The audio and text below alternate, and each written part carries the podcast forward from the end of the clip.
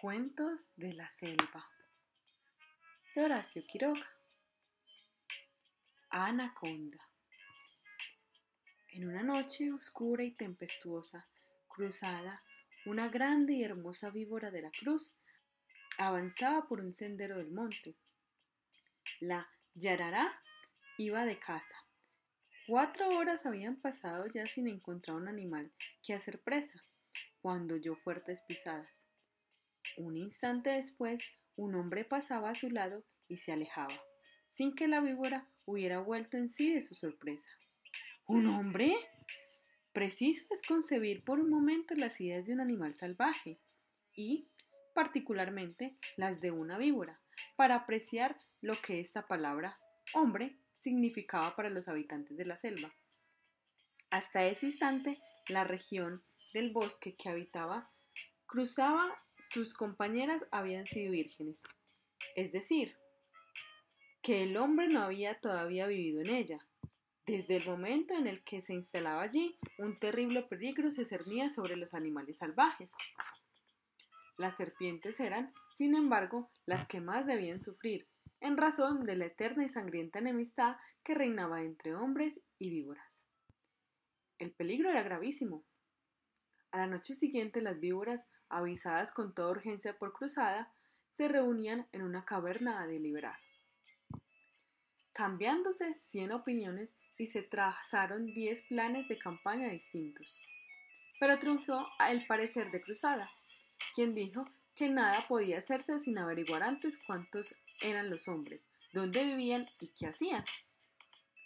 Cruzada se ofreció a ir esa misma tarde a explorar el terreno para trazar después de acuerdo con lo que viera, un plan de guerra contra sus enemigos. Fue otra vez aceptada la proposición de Cruzada, cosa no extraña si se considera la inteligencia y el valor de esta gran Yarara.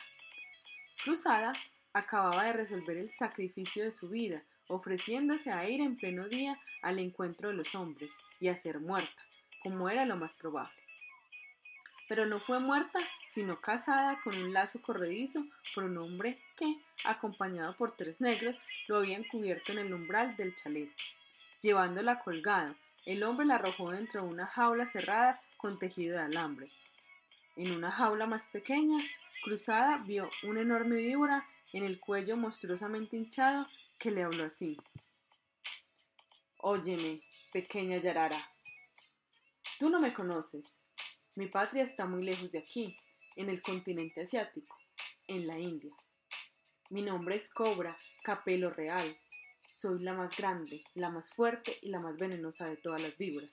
Y donde pongo mis colmillos pongo el sello de la muerte. ¿Sabes lo que hacemos nosotras aquí y por qué te han hecho prisionera en vez de matarte? Te lo voy a decir. Estamos aquí para que los hombres del chalet, sabios naturalistas, nos extraigan el veneno cada 15 o 20 días para preparar luego con él un suero contra nuestras mordeduras. ¿Concibes algo más horrible? Oye ahora, ¿cuál es mi plan para fugarnos? Cruzada se acercó hasta rozar con la cabeza el tejido de alambre y la gran víbora asiática comenzó a hablarle en voz baja. El plan de fuga era muy difícil de ejecución y se confiaba para llevarlo a cabo en la gran persistencia que tienen las víboras a envenenarse con su propio veneno o el de sus semejantes. Debían proceder así. Cruzada se dejaría morder por la cobra capelo real. Si el veneno poderosísimo de la cobra alcanzaba a matarla, el plan había fracasado. Si la yarara resistía la mordedura, quedaría como muerta. Los peones del chalet, al hallarla así, la tirarían fuera de la jaula grande por inútil ya, Acto continuo, los mismos peones llevarían a la cobra real al chalet para extraerle el veneno, pues ese era el día indicado para ello.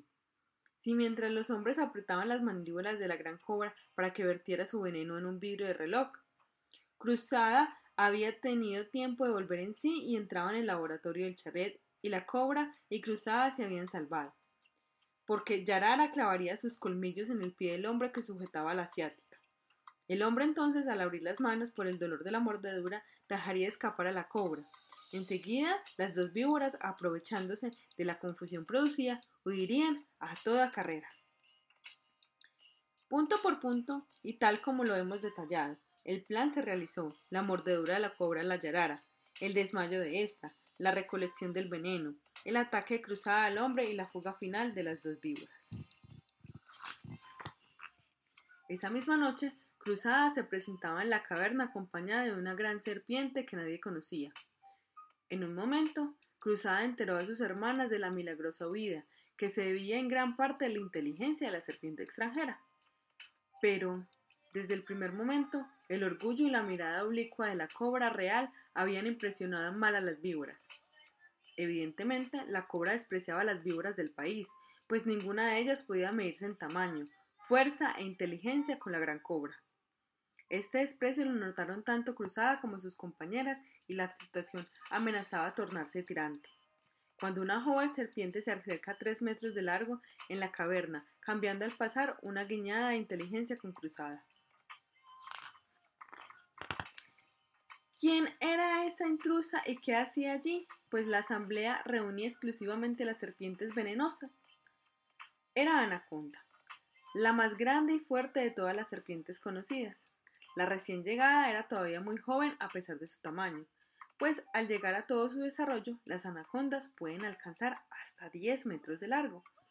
Pero, cachorro y todo, su fuerza era tan grande que podía atreverse a sostener la lucha cuerpo a cuerpo con la venenosísima cobra capelo real, que medía 4 metros. Ya sabemos quién era la intrusa, pero ¿por qué estaba allí, entre sus primas hermanas, las víboras? Porque esa misma tarde, horas después de la fuga, Cruzada había contado el incidente a su gran amiga Anaconda, explicándole al mismo tiempo las dudas que giraban sobre el pérfido carácter de la serpiente asiática, dudas de las que, como acabamos de verlo, habían participado sus hermanas. ¿Qué me aconsejas, Anaconda? le había preguntado ansiosamente Cruzada. Deja por mi cuenta, prima. A la señorita asiática, concluyó alegremente Anaconda. Esta noche iré a hacerles una visita. Y como acabamos de ver, Anaconda había cumplido su palabra. Aquella sesión del Congreso de las Víboras fue muy tormentosa. La cobra real, que tenía también sumo interés en luchar contra las naturalistas del chalet, había propuesto un plan de campaña que consistía en ir esa misma noche a matar a los hombres. Tal vez no alcancemos a matar a dos, dijo, pero los que queden huirán al día siguiente. Ni alcanzaremos a matar a ninguno, ni los hombres. Huirán, repuso Anaconda. Ese plan es insensato. Los hombres son demasiado inteligentes para que podamos vencerlos enseguida. Busquemos unos días más el modo de luchar contra ellos. Si nos apresuramos y los atacamos esta misma noche, estamos perdidas.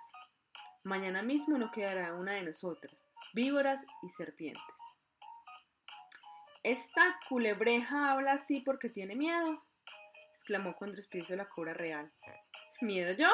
repuso Anaconda, irguiéndose, mientras sus ojos brillaban como ascuas. Paz, paz, clamaron las víboras, interviniendo. Sigamos el consejo de nuestra huésped, la cobra real. Si su plan fracasa, seguiremos el de Anaconda. Lo que aprueba, respondió Anaconda, que todos ustedes se dejan imponer por el gran cuello hinchado de esta señorita de la India. Oigan bien lo que les digo. Si van ustedes mismas esta noche a matar a los hombres, mañana a mediodía no queda una de ustedes viva. Y bien, iremos aunque muramos todas, proclamaron las víboras. Si tú tienes miedo de ir, te quedas. En otra ocasión, contestó Anaconda con desprecio, hubiera hecho tragar esas palabras a las que acabas de hablar, pero ustedes están enloquecidas por esta señora y no ven su traición. Con ella me de entender yo después. Ahora a matar hombres, encantadoras primas. Y la que quede, que cuente el cuento.